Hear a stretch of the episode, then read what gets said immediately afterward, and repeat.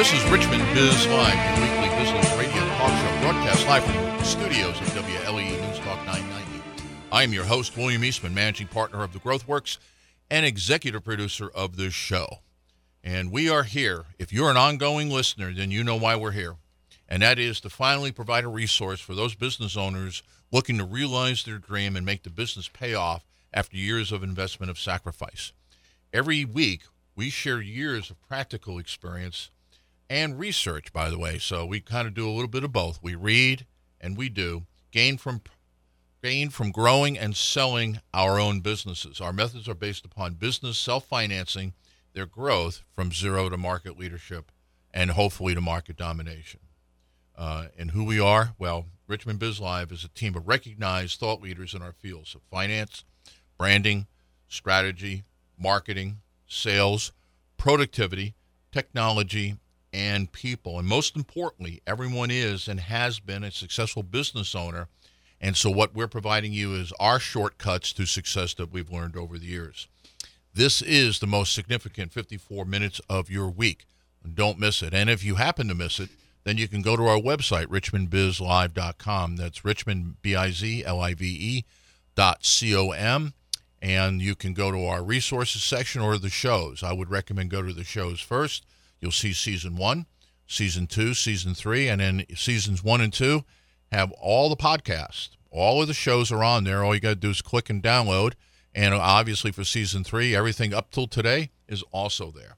So you can watch, you can listen, and you can join. And you can watch us from the website and simply uh, click on the uh, video on the homepage, and it'll take you right to the webcam that's in the studio. Or obviously, you can listen there. Um, or you can join us at 844 249 5483. That's 844 249 5483 or at 844 Biz Live. Okay? If it's time for you to have your business pay you back for years of investment and sacrifice, then be here every Friday at 12.06 p.m. on WLE News Talk 990 or stream us live from the website. And so, with that, what I'd like to do, and by the way, we had some comments come in in uh, Jack Gravely's show last week that uh, somebody wished that we would talk about startup issues, and all I can say is that everything that we discuss is also relevant to startups as well. And so, uh, again, download that library, and we are really fleshing out the resources page on the website, and we're going to be adding a lot of new text. So, with that, what I'd like to do is I'd like to talk about today's show. Today's show, we have, um, we are going to be talking about reinventing the business. And for those listeners, um, those of you who are are um, new listeners to the show, uh, we were working from a model of a 5, 15, and 80. And what that model means is that if you look at bu- small businesses out there, about 80% of the companies are struggling to break even.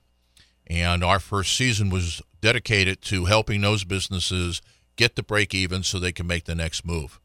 15% of the businesses out there have reached break even, and the question that they're asking themselves is what's next? What can I do for the business? How do, how do I grow it and become a market leader? And so season two was dedicated to that group of people. And then this season is if you're lucky enough to be the 5%, then you have two choices. Choice number one is to reinvent the business, which is what we're going to be talking about today, because you can't sustain it any other way than basically redoing it. Or number two, if your option is, well, it's time to sell, then next week and the previous week, every other week, we're going to be talking about buying and selling businesses. So today's show, we're going to be talking about about financing the business. We got Linda Heath in the studio. And then we're going to be talking about productivity and specifically new product development with Andy Shulick. And then we're going to close the session out on the marketing and sales size with Mike Carroll. So, Linda, welcome back. Hi, Bill. Glad to be back. How are you? Oh, I'm doing fine. I finally got I finally got my butt out of South, Southwest Virginia. It's a uh, it is getting wild. I'm I went into the office Monday thinking that I could work because I'm like way behind in my VP duties, and I got a call from a client where we hadn't finished an installation. So I wound up installing cabinets and enclosures and countertops the last two days so that we could meet a deadline uh, for an account. So I'm really happy to be here. I'll bet you are. Well, you know, that's a great lead in. I have a surprise for you today. Yeah? What's that surprise? We're getting a call. Oh, you know, we awesome. Keep, we keep talking about being a call in show, and um, I have reached out to someone, Michael Smith, and when he, he calls in, we'll put him on with us. Um, but I wanted to go back four weeks ago when we launched this season. I had a quote that Apple's, we were talking about in finance and reinvention of a business, what does that cost? And I found a, a statistic that Apple spent $12 million per day on R&D. Wow. Just to sort of put things in context. And we talked about that a little bit. And then in uh, doing some research for the show, I found another quote where Steve Jobs actually said that IBM spends a hundred times what Apple spends on R and D, and he said, but the magic is really in the human beings; it's the people. That's right. And so you were talking about having let down a customer down there in Southwest Virginia, and you had to go do an install. So I'm assuming that there's a human factor in that equation somewhere. Yeah, we um, you know, Andy has talked about this uh, when he's talking about productivity. We what we basically did is we overtaxed the system, and we didn't have enough people on site to deliver, and that's what happened. So they did all they could do, and then they just ran out. and so we needed another body. So you know, who's the most indispensable person in the company? Well, obviously the vice president is. That's right. That's Send him out own on the line and give him a, give him a ruler and say, hey, install this stuff. That's right. Do you carry a pencil behind your ear? That's you know the sign. No, but I carry a tape measure on my belt now. Okay, well that's a good thing. So let me introduce you to Michael while we're waiting for him to call. He is someone. He gave me the official, you know, intro bio type information. He's had a lot of C's in front of a lot of different titles, but I want to give you the real scoop. Um, this is a man I listen to. I'm actually working with him in a coaching capacity for my company to take it to the next level. And what intrigues me about him, you know, you open the show every week talking about the people who um, provide information and we run our own businesses. And he was actually part of a family business. Went in, his father had a very successful business. Um, he had been out of college, I think, out working on his own, went back into the family business and helped them innovate and take it to $33 million, some huge growth Wow. which certainly fits our breakthrough listeners. Um, he's also worked in Kraft in big corporate America and was assigned um, a project in marketing to launch a new product, a new food product, where this company had normally taken at least 36 months to go from, I guess, ingredients in the kitchen to out on the shelves. And he was able to get it done in six to eight months to do some innovative things. Wow, because in that industry, certainly the uh, the turnaround time from development to the market is critical. Because if you're if you're responding to customer taste, And that was it. your competitors are quickly going to pick up on that. That's right. And uh, so, and the key was they actually won a national marketing award for a successful new product launch. So even though it was quicker, it was done well. And um, Michael just keeps me grounded that, uh, you know, Linda, I know for you it's all about the numbers, but it's really the people that make the difference. And I know you've talked a lot about leadership in the various programs, but um, I thought he could bring some focus to getting the people on board, the employees on board. Um, you know, like your situation, how do you get more mileage from employees when they're getting the same paycheck they always did, or it's sa- Right. to them it's the same company it always was? How do you take it in an innovative direction and get everybody going with you? And so we're practicing some of the principles uh, that uh, John Case and Jack Stack talked about uh, from the 90s on open book management, where we're teaching the financials to the people on the floor and giving them budgets. So when a job comes to the floor and we start machining it, they already know how many labor hours are tied up to that. Now, we haven't come up with a comp plan that will reward them for less time, but we will. We, Right. we simply have got to run this for a while and then get our numbers down um, because what we don't want to do is make a bad mistake on comp. Either reward the wrong thing or over reward something and then can't stop it. Right. Or even under reward and they feel like it's just one more management Yeah. promise. Yeah, well, that that that one uh, I'm not so about. Uh, my worried my worried is the wrong thing or we overcompensate, and then pretty soon our margin is gone again. I mean, we're we're doing Right, that we're doing that to raise margin. Exactly. And Yeah. you all have, it's going to take a long time that you need to operate at that level, just based on what I understand from our conversations, before they can continue to retain enough in the bottom line to really strengthen that balance sheet to support all this growth that you're talking about. That's right. That's right. Well, and you know, our challenge was we don't we never knew exactly how much work could be done, and so when you look at the capacity of a facility, how do you determine what you can do? Well, part of that's what the machinery will do, and the other part of it is what the people will do. Well, why don't you talk a little bit more about that? Um, you know, start with do you think Steve Jobs was right when he talked about the human factor and the innovation? I feel like I ought to reach out to Michael. Yeah, why don't you? His call hasn't come in yet. All right, and uh, if he if he has if he's struggling with the toll free, just give him the local and see if that's the issue because the toll free is camped here on the local. So hopefully he's like. So is that Yeah. the seven eight eight number? That right there. Yep. Eight. Okay, Michael, we're reaching out to you. 804-788-0990 is another way to get into the studio. Okay. Uh, the thing about um, the human factor and innovation, and Andy Andy hit on it two weeks ago, and he's going to hit on again. Um, The way I want you to think about this is that you have two choices. Choice number one is you have incredibly fabulous people that are just awesome at what they do, and you put them in an, an environment where there's not a lot of systems, and not a lot of processes. Or number two is you have you have great processes in place and average people, not exceptional people, just average people. And so, if you look at it that way, the question would be which company is going to outperform the other? And the answer is the company that's got great processes and average people will outperform the company with no processes and great people every day. However, if you build great processes and then you attract the talent like Apple did, now we're talking about a game changer. And that was the thing about Apple. Apple had a great innovation process. It wasn't just everybody got together ad hoc and did it. They had a great process. Then they put really high quality people in those jobs, and that's what put them, uh, you know, shoulder above. And you know, you know what what IBM spend outspend them by a factor of ten, a 100. a factor of a hundred didn't make any difference. Right. It didn't make any difference because they were night, tightly focused on what they what their customers really wanted, and in their case, they really had the disadvantage of they created things that people didn't know they wanted or needed until they I made it. Yeah, one of the things Michael has taught me, and I think we've got him on the line, is um, that what Apple makes is beautiful, it's cool, and it's something else. I can't remember, but he had three words, and I thought, yeah, I want. It has soul. That way, The products have soul. a life of their own. That's right. So is is he online with us? Michael Smith. This is Linda Heath. Can you hear me now? I can hear you now. Hi, Linda. Hi, Bill. Welcome to the show. Well, thanks. It's great to be with you. I don't know if you're podcasting and watching as you talk, but uh, we're sharing one set of ed- headphones. Um, and so I've introduced you, and Steve, uh, Bill was talking about the idea was Steve Jobs right? And so why don't you pick up there with your perspective?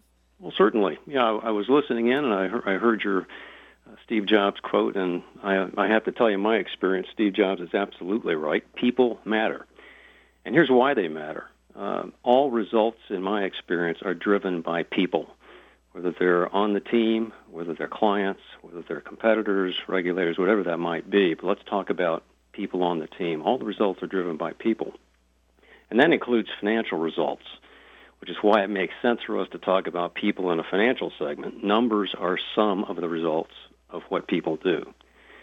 And I believe that owners should always be aware that it is people that make the difference between what they can personally accomplish and what an organization can accomplish. We, we talked a little bit, and I've heard Bill talk a little bit about organizations that, that hit it out of the park. Uh, smaller businesses and mid-sized businesses, it's still the same message. It's important to have the right people. So essentially, people for a business owner are a primary difference between owning a job and owning a business, and it's all about performance of that organization. So, uh, Mike, what what what's your take on the difference uh, between an organization where they're getting average performance out of people and where they're getting great performance? Yeah, good question. Um, I've said that people matter, uh, and in my view, the only thing that matters more than people is the right people, as Jim Collins has told us. Uh, the best performance results from having the right people in the right jobs with the right tools, and the tool is about provision. So, in my experience, what I would tell my senior management team is that mantra right people, right jobs, right tools in order to make sure we are all aligned. So, who are the right people? Well, if you're leading a company, they are those people who connect with the higher purpose that you serve, the thing that you are ultimately contributing to, that these people can also own and contribute to by virtue of being on your team. And that's a that's a hundred thousand foot view. It's about the higher purpose you serve. You might ask the question of what is it that we're doing to make the world a better place, or what is it that we're doing to improve people's lives at that level? And that boils down eventually to your particular vehicle for contributing to that higher purpose. But nonetheless, it's the higher purpose that allows people to connect viscerally in their guts uh, with, with where you're trying to go. And the right people also are the people who connect with your organization's values, how you behave, how you show up, how you treat each other, how you treat customers, how you behave in your community, how you behave towards your competitors, all the constituencies out there. So these two well, persons. Yeah, go ahead. I, I, want to um, ask a somewhat contrarian question in there sure. because I hear you talking about having the right people and the right jobs and setup, and I, I agree with that. Um, when I had my first company, which was a construction company, I had a business partner who had a lot more experience. And he had said, Linda, we're going to have all aces, all top performers. And I looked at him and I said, Well, Gary, people don't, not everybody is an ace. There's a bell curve out there. I took statistics in college. I know this. There's a bell curve. I would much rather build a company that could be very, very successful with average people, with the people under the bell curve, because everybody's competing for those outliers at one end and the other. And my sense is that these people want to have a job where they can come to work every day, feel good about what they do, and take care of their families. And I just feel like we ought to be able to organize our company so that um, they have a shot at, at fulfilling their dreams while they're fulfilling ours. And that's a, a lofty objective, and I would agree with that. But the choice that you're making, if you're doing that, is between average and great performance, which is where this question started. How do you get the best performance? And the best performance, in my experience, is the right people in the right jobs with the right tools, and those people fit the chemistry and culture of the company in terms of what the organization is trying to achieve and the values that they share in their behavior. Let me give you an example of that real quickly, and it also ties back to the Steve Jobs thing. Um, about a century ago, there was also an innovation, uh, several innovations going on. One of those was manned flight. And we had two players, one of whom people have forgotten, and that would be uh, Charles Langley. Uh, he's still famous, and things are named after him, but we don't think about him when we think about manned flight. The other group was the Wright brothers, who we all know. Now, the Wright brothers were a couple of guys from Ohio that ran a bicycle shop, and they had a vision of manned flight that would change the world. They didn't have any money, they didn't have a great team, they had those average players. The competition, Langley, was government funded, which meant he could hire the best of the best of the best, the A players you were just talking about. But his ambition, which was large, was to be first and to be famous. So when the Wright brothers, because their guys were all aligned around the purpose, and they had some other things going for them, which I'll talk about too. There's alignment, and they were following two leaders who were living out the values of that organization. They believed it. They knew it was going to happen. They knew that they were going to change the world, and they just kept on trying and kept on trying. Langley gave up after his second failure, not the Wright brothers. They failed repeatedly. So there's an example. There's a story that goes back to people, not necessarily A players, but certainly aligned around vision and values and following a leader they could believe in. So, how important, I think we've got just a couple minutes Yeah. left, how important um, then are the qualities of leadership? And um, how do we I think everyone out there running a business probably believes that they are good leaders. Um, I overheard a conversation in the bathroom yesterday evening where two women were discussing their manager, and um, they probably had a different opinion of that manager. So, how do we motivate our audience to strive for another level of leadership? Well, you bring out a great point uh, management versus leadership. Uh, a leader's role, a CEO's role, a business owner's role, in my view, is not management, it's leadership. In a high performing organization, the CEO leads people, and those people lead people who manage systems. So you lead people, you manage system, and leadership matters. So the le- the role of leadership here is to provide a higher purpose, as I said, keep that vision visible, which means give people something to believe in. And like the Wright brothers, good leadership also lives out the organizational values. Give people someone to follow. and leadership also holds people accountable. So we're all on the same page. We have shared vision, shared values, and shared responsibility, and that adds up to commitment. And that makes the difference between average and great. Well, that sounds that's pretty close. I, I don't think you listened to last week's show, but I had a, similar conversation, uh, Michael, uh, with the audience that uh, I saw leadership as kind of providing a vision and then doing a little bit of the alignment, and then that what management was was more of coordination and re, and the removal of obstacles. Yeah, and uh, you got you got to people and say how how can I help you do a better job today, and Absolutely. making that obstacle go away because most people work in systems or in organizations where they're successful in spite of, not because of the systems in place. Mm-hmm. That's a familiar story. You know, doing the the things around leadership that give people the things that they need, providing the, the vision, providing the communication structures, the alignment, and the examples of how to live out the values. That's heavy lifting. But the rewards for that are great. And that is the role of a CEO. Michael, thank you so much for joining us today. This has been a great slant, the human side of the numbers.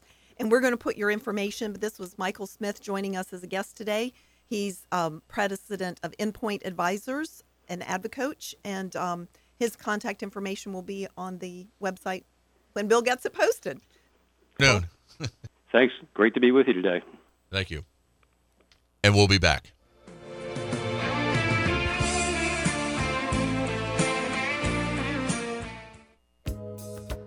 Hello, I'm Linda Heath, president of Financial Holographics and your chief business analyst. Our accounting and finance experts solve business mysteries for CEOs. 80% of private companies are struggling, only 5% have it made. Where are you? Join me Saturday mornings at Richmond Biz Live for live answers to your nagging questions. Sponsored by Financial Holographics, where you don't have to know what to ask for to get what you need. As a business leader, have you developed a highly productive work environment? Do you create a work life experience that is self motivating, enjoyable, and rewarding for your fellow workers, vendors, suppliers, and most importantly, yourself? To navigate to a pleasurable work life experience, which will provide the means for you to have a fantastic full life experience, contact me, Andy Shulick, for a free consultation on the web at metamorphosismc.com. And we're back. This is WLE News Talk 990. The show is richmondbizlive.com. Uh, this is William Eastman, your host, uh, executive producer of the show, and also managing partner for a, a small business growth company called GrowthWorks. And we're back. And I really appreciate Linda bringing Mike on. Uh, I've had a chance to meet Mike a couple times and talk. So, uh, quite an incredible insight he had, and especially when you know we basically didn't coordinate any of that in terms of, well, I'll say this and you say that. And what he was talking about today is what I talked about last week. So either we're reading the same books or it might actually be right. You know, who knows? Anyway, um, next segment. By the way, join in 844 249 5483. That's 844 249 5483. Or if you want to dial local, it's 788 0990. Uh, in the studios, Andy Shulick, and Andy um, is on the area and, sop, and topic of new product and service development. And for those listeners who've been with us first two seasons, uh, Andy has been our lean expert. He's also been our expert on productivity. But this season, Andy is our expert on developing new things. You know, you've gone as far as you can go. You've got to take the the, the business to another level. Well, okay, let's uh, let's see what else we can do for the great accounts we have and potentially some new accounts. So, Andy, welcome back to the studio. Well, I appreciate it, and I'm glad to be here. And uh, yeah, this is a very exciting topic because it gets involved with market research. And so, um, why is market research, you know, so important? Well, it's used to analyze both the internal and um, external needs of a corporation, and in doing so, um, we can go ahead and not only use our knowledge that we have internal to the company, but we can go ahead and acquire outside resources, and I call it our affiliates, people that we work with, um, to go ahead and help us do this. And so, you know, well, what is market research basically? It, market research is a, a gathering and analysis of information, sort of picture it as a study uh, related to identifying a target market uh, which has uh, specific characteristics, and it could be like you know uh, an age group, or it could be maybe you like uh, products made out of milk or something like that. So it could be something like that, or a boat, uh, golfing. Um, th- this study um, that that we investigate the consumer's needs and products values um, really drives customer buying.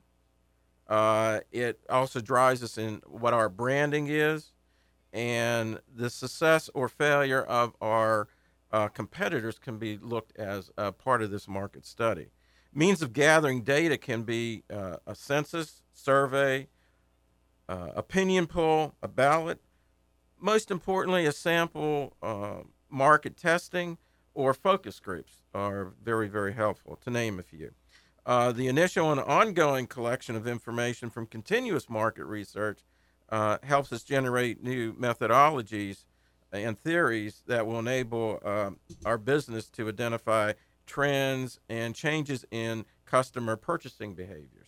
And and and, I, and Andy, I just want to add there because Mike uh, Mike Carroll and I have discussed this at length. Is that this is a great place if your sales force has the right orientation. This is a great place to bring in sales because sales has been collecting this information and one knows what the strengths and weaknesses of the current product lines or services we sell, but also probably know, man, if we made that, could we sell a ton of it? Right.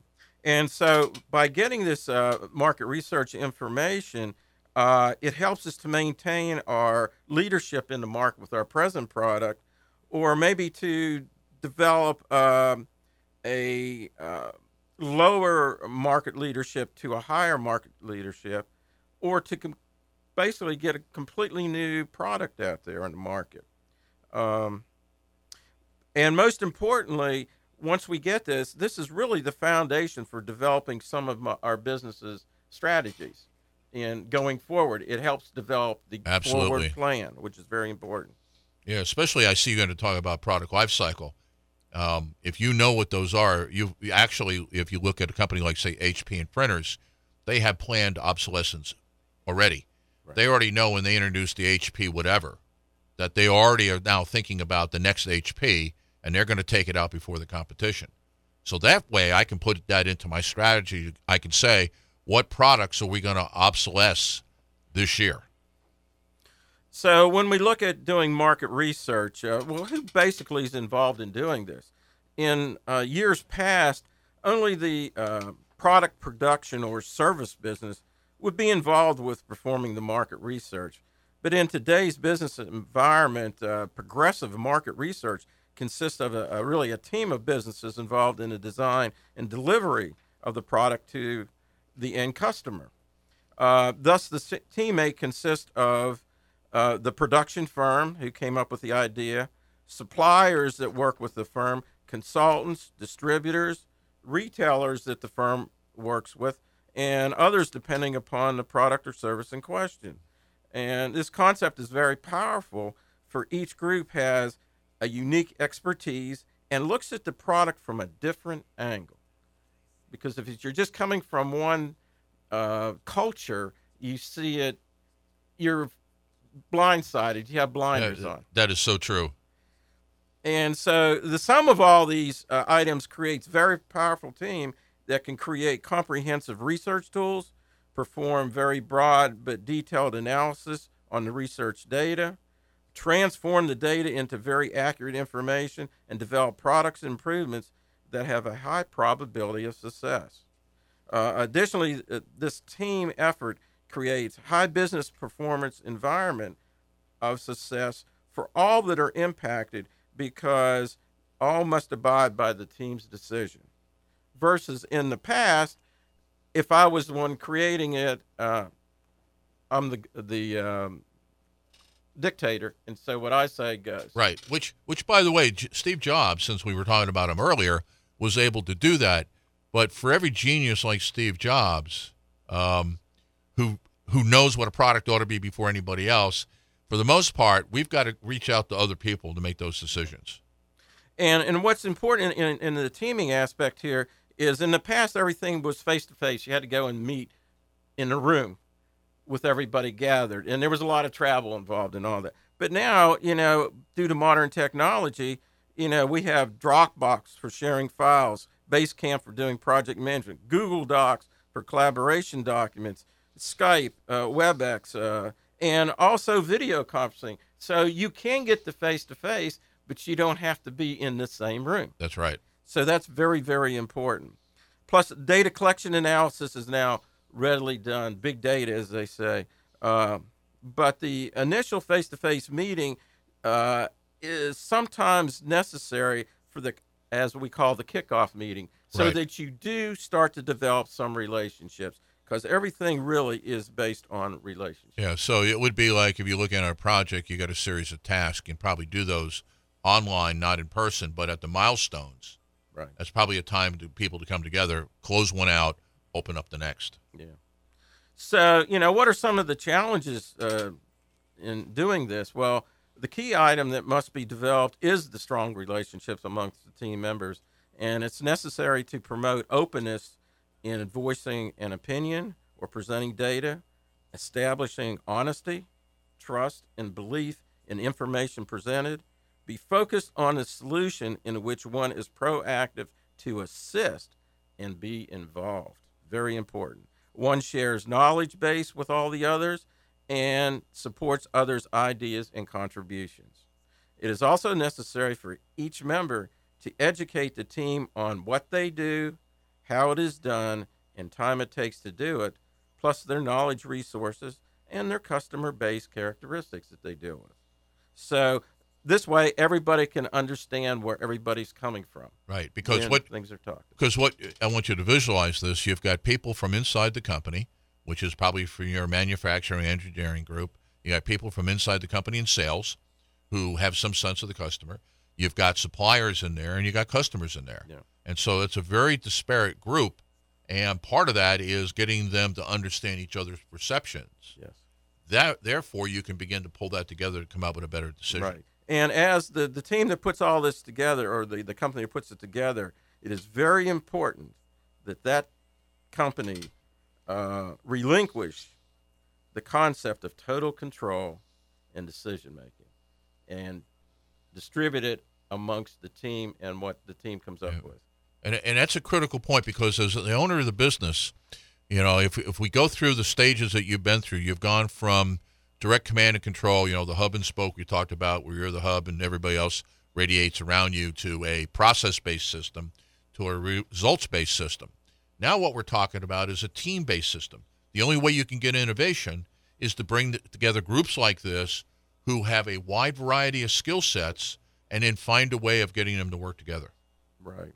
So, you know, with the sharing of, of this knowledge, um, there is the sharing of creation, production, profits, lessons learned, and all of these create a higher probability of success, possibly a shorter project development duration, and possible a higher rate of return on investments with less risk. Right. And so, as they say, one plus one plus one equals not three, but greater than Than three, three. when you work with a team. That's right. Called synergy. Yeah. So businesses in uh, the past, um, they wanted to do it all, like I said, and control the aspect. Uh, but with the advent of Lean Six Sigma coming into the play, you know, we've seen that these businesses now, instead of controlling 100% and producing 100%, such as in car manufacturer, they owned the subsidiary that did the uh, engines and that did the brakes Right. and the cable harnesses for the electrical distribution. Now, basically, those companies own 25 to 50 percent of the total, and their affiliates buy in with this. And if we, one important thing is really is to uh, the going after the lowest bid doesn't exist anymore because everybody has, as they say, skinny in the game. And it's really important that by working together, you have a win win situation for all. And so, and that even includes sharing the total, the profits, because the end price is based upon everybody's aggregate as it comes together. And you don't want to go ahead and uh, have somebody not make a profit because then you lose their support. Right. And so uh, let's just stop there for a quick second. What Andy's talking about is if I got a customer involved with the development of a product or service we're about to sell them, um, what we want to do is we want to reduce the price of that to them because of the labor that they've put into this. And if you think about well, where's where's my margin coming from? Uh, most most organizations, the cost of sales, if you put marketing and selling in together, are between twenty and thirty percent. That's where you're going to be taking your money from because you don't have to market it. Also, it means you select very well because want to work on something that once we're done with this client and we've got it installed and it works, then we can generalize and take it to everybody else, and they pay full boat. Yeah, and and another really important thing as as far as the driving business, uh, it also means that the driving business doesn't uh, have a large capital and expense investment into the product. And so it takes advantage of the continuous growth skills and knowledge of each of these um, affiliates, and uh, because each one is a subject matter expert. And so these uh, items allow all to stay on top of current trends and technology developments, and the driving team doesn't have to have all that expenditure in education to educate everybody, keep them on board because everybody is keeping themselves up to date. Very, right. very important. So, in closing, um, I would say the driving product or service company creates a product research team consisting of internal personnel and various types of external personnel. Uh, the company encourages the use of various types of communication technologies to enhance the understanding and shorten the product uh, production cycle. Additionally, uh, the company relies on joint ventures with its affiliates to deliver a final product to the customer, the final customer, for which all share in the revenue stream. Uh, this process creates a product that meets the customer's needs, is of high quality, is state of the art, and offers the end customer value. Okay, and and and trust me, it does work and we're about to apply these principles that Andy's talking about uh, at the plant down in uh, Southwest Virginia. Almost said the name here very very mm-hmm. shortly as soon as we clean up a few messes. So Andy, how do people get in touch with you? Uh, you can reach me at, on the web at metamorphosismc.com or go on to our new revised website, website uh, richmondbizlive.com. Oh, and, and we're there. And I'll when we come back from the break, I'll talk a little bit about the website on what's different. So, Andy, good seeing you. See you in two weeks. Well, thank you. I enjoyed it. And we'll be back.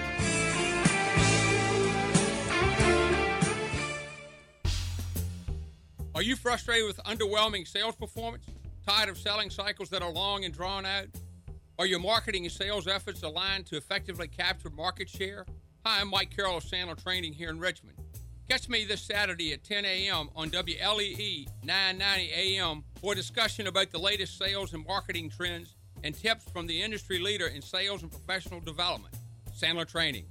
Listen to discover the time tested Sandler sales philosophies and methods that have helped thousands of companies and professionals sell more easily for over 40 years. Find out the most effective behaviors, attitudes, and techniques, along with strategies to dominate your market. Finally, you can discover how to overcome the obstacles to sales growth. Finally, take the pressure out of sales and sell the Sandler way. Visit focusbusiness.sandler.com to find out more and download our latest sales related white papers.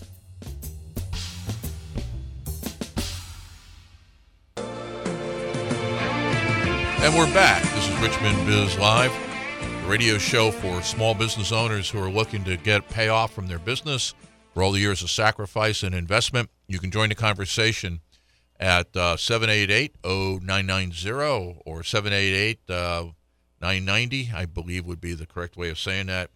Uh, let, let, me talk a little bit about the website before we uh, went on break, and then I'll come back and introduce Mike uh, Carroll back to the audience. And that is, we just did a revision on the website, and it's the first one we've done since beginning of season one and what we've done there, we've tried to lay it out, lay it out a little bit more intelligently. In the past, we had everything on too many different pages. So basically, you want to know what we've covered. We have season one, two, and three. So if you go to the website, hit the shows tab, then you'll see underneath that you'll have three choices: season one, season two, season three. You can download the program guide for the seasons or click that, and in season one, they'll have each show from every week and the requisite um, podcast. And all you got to do is click on podcast. So say podcast number 1.3, which means season one, show three. Click it, and there you are. And I believe that show would give you uh, Mike Carroll. And Mike, welcome back. Thanks a lot, Bill. Good to be here. Good to be here. Excited to be here. So, uh, hey, you just got out of the classroom. Just turned it over to Patrick and, and drove straight down. So who well, knows? You're, you're, you're, probably hot right now. I'm warmed up. You were on the, you were on the podium rocking rocking them. So, all righty. Yes. yes. Uh, well, we talked about identifying our detailed customer, really our topics today, right. and then then the profitable customers. I mean, if you got any lead ins that, that you want to look there, because well, I, I, I think for the, for our listeners, you've I know Mike and I have talked about this a bunch of different ways and a bunch of different times about looking for the most profitable customers. And in the past, we talked more about who do we currently have that are the most profitable. This whole conversation now today is given the profile internally of our most profitable customers, who else is out there who look just like this that we haven't reached? Because it's far easier to go there than to, to, than to go out and find accounts that uh, we don't know anything about them. Right. You know, even though I don't know this company per se, let's say you were making a sales call in distribution business, you know the distribution business. And so you know where the strengths and the weaknesses are, and you probably know what the sales points are before you ever get there. And that's what we're talking about here is that as Andy's working on a new product development and we're bringing in the sales force and we're bringing in customers, what are we trying to do? Identify the people who have an undermet or unmet need and the financial wherewithal to join in and help develop this new product or service. Sure. And, you know, that really goes back. If you go back to to show one. We really talked about what does our sales model look like? Right. What's the persona of our customers? And then we went from there to hey, identifying our sweet spot customers, and that's what you're looking at. And I think when you we we've talked about how companies move through their growth stages, and we're in that top five percent. So yep. we're either coming out of an expansion or in an expansion area. We probably have gone from maturity so I think right. most companies, when you mature, you kind of hit the ceiling. Right. And then you go through an expansion if you're going to continue right. to grow. Or, or you sell. And exactly so, right. we're not talking about selling. We're talking about, hey, this was fun. Let's do this again. Right. Well, you know, one of the things I want to emphasize as far as identifying that ideal customer, because we talked a lot about that as as you move through that startup to a growth company, mm-hmm. you know, to um, an ex- to to a mature uh, company. What what are the challenges? Well, in today's environment, you've got to continually be evaluating who is my ideal customer. You know, because you know, we talk about market trends. Mm-hmm. You know, it, we've got to look at market trends for our customers to see what's coming at them. Because all of a sudden, an idea, and here's where I'm going. I don't know if I'm connecting this right, but here's when when you look at uh, you're in a you know because you if you're in a growth company that the market usually gives you lots of opportunities it and does. a lot of those opportunities can burn you up if you get to go in the wrong directions and you haven't identified who that ideal customer is right that's right you know what i'm saying that's so I think when you step back and look at ideal customer, is a company has gotten up to the point where where they are established, um, they're in that top five percent. You got a lot of those things. You got to be careful that you don't you, you know you don't get comfortable and you're not continuously evaluating what the ideal customer looks like, because that they can be changing. Yeah, in fact, uh, Jack Welch every year when he was at GE, he had a thing called top grading Absolutely. And top grading, when applied to accounts, were what's the what's our best accounts and worst accounts, and they would chop off the bottom ten percent to make room for either expansion with their top ten or a new top ten percent. Right. right. Well, and with, without a doubt, that's what you've got to. That's why, and I think today, because that book, Jack Welch wrote that what? How many years ago? Uh, mid '90s, probably 20 years ago now. Yeah. So I think the business environment today, there's a lot there's a lot more pressure to be Right. in tune to what customers are the ideal. Now, and part of that, you know, the second part of today's topic is who are the most profitable. Right. Now, I think that that really comes down to, you know, one of the things that we work with our clients with a lot is when we first in- get introduced uh, and we start a project, is we want to know why do people buy from you? Yeah. You know, w- w- why the customers come to your business to buy your products or services? And that's one of those things that you got to continually be doing when you look at your your core accounts. Okay, are the reasons that they came to us in, initially when we started their relationships? Do they still have those same needs? Do they have those? Right. You know, are we synchronized in Right. delivering the right kind of values to them? You know, I I think it's an overused term, but I think everybody needs to be looking: is my value proposition really still a value? Right. Right. You know, especially to where you know the old 80-20 rule, right? You know, twenty percent of our accounts delivering eighty percent 80% of of our our sales. right. Are we the, are we in line with those people?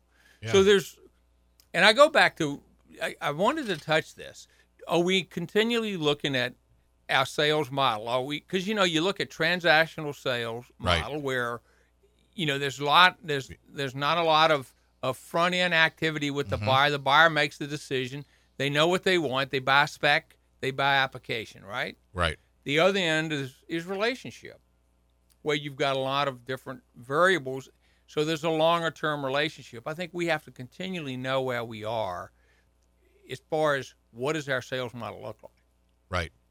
Right. And and I agree. And, and and perhaps maybe yearly isn't is not frequent enough. Maybe it's quarterly. Maybe maybe what you're discussing now, and I think about this, is every quarter getting together with my sales managers and sales team, even if that's just one person, going, what are you seeing? And one of the things I'm trying to ask myself, are we still a value proposition for our core accounts? Because the other side of that is if we're not, we're in jeopardy.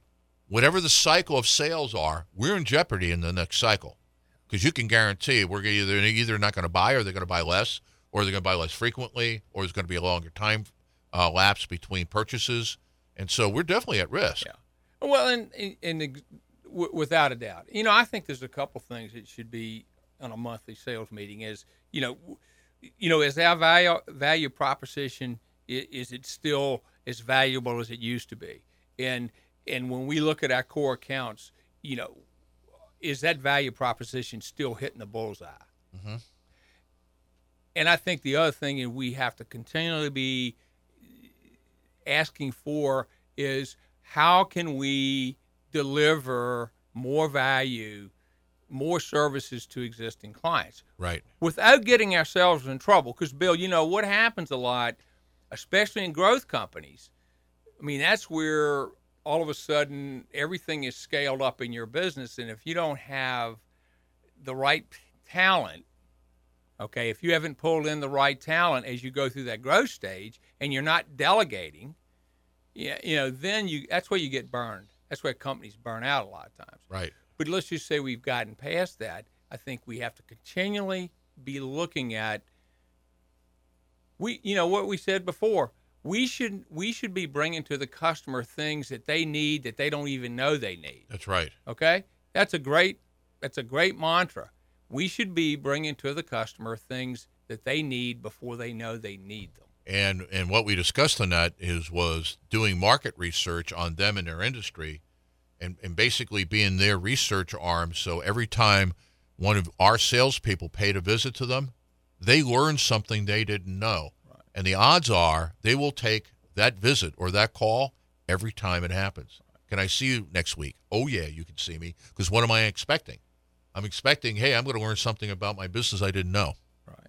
Well, and you know, there's when you look at a lot of the the topics that we've discussed here on the show, and then the, we recently did one, um, you know, on the cycle, the life cycle of a company, as we, you know, like you said, Right. you, you know, go from expansion, to maturity, uh, and and then from that standpoint, um, where do you go next? And I think that's one of the things that when you, I don't, it doesn't make any difference what size your business is. Kind of decide where are you, because there's lots of information over the the. You go, go on the internet and Google life cycle of a business, good information, uh, and kind of say where am I? Right. And you know, there was a website out there that I know that I was exposed to that really told us, okay, these are the pitfalls that you got to be watching as as you move through these various growth stages of your business life. So, of course, we still got to know, and the real focus is who is that ideal customer, Mm-hmm. and you got to be tracking the profitability. That's going Right. to be determined how they want to buy from you. You know, how they buy. In other words, what does it cost for you to do the transaction? Right. What does it cost to follow up? All those things. So, so you that means you got to have good processes across the board. Or, Good. or you or you can't or you can't determine the cost. Absolutely, absolutely. Um, so obviously the demands are out there. I think that almost every aspect of a, of business today, from a, the sales function, is you've got to have continuous evaluation, which Ben talked, Ben Murrah talked Yep. about the tracking, and then the other thing is I think you have to strive to be continuously innovating Right. new ways. Well, and I think um, as as we get close to the hour, the thing is is that in two weeks you got to get your marketing and advertising hat on, because what we're where we're going to go now is okay. I'm ready to get that hockey stick growth. How do I aggressively get in the market and use marketing and advertising to generate sales? Absolutely. And that's all about understanding your best customers, right? That's Right. what you said. All right. Hey, Mike. right. Thanks a lot. Thank you. Enjoyed Good- it, Bill. Good to seeing you again. Yes, hey, sir. you going back to the podium, or are you going to let Patrick teach the rest of the day? I'm letting him have it. All right, man. Have a great weekend. I will do that. So, hey, we've got uh, a couple minutes left. Let me just give you some concluding thoughts here as we uh, we're about halfway through now, uh, season three, and uh, the, the really the, the really the issue here with your business is understand where you are, and are you the eighty percent, the fifteen percent, or the five percent? Are you struggling to keep it going, and you're trying to figure out how do I get to the break even so I have predictable and stable cash flow? or we're okay, we got money, but I really don't know what to do next with the business. Or the third one, which is the focus of this season here, is I'm there and I'm trying to make up my mind. Should I sell the business? Which, if that's the case, next week is the place to be. Or if not, I'm going, no, I want to do that again, then this is where to be. And so, with that, what I'd like to say is visit our website, richmondbizlive.com, and check out uh, the new site. Check out some of the resources. I'm going to be posting a lot of stuff on uh, for the remainder of the day. And I think everything you need to run your business, you'll find there. And if you don't, just hit the contact us and ask for something. Um, I will guarantee between all of us, we have it. So, with that, have a great business week, wealth and prosperity.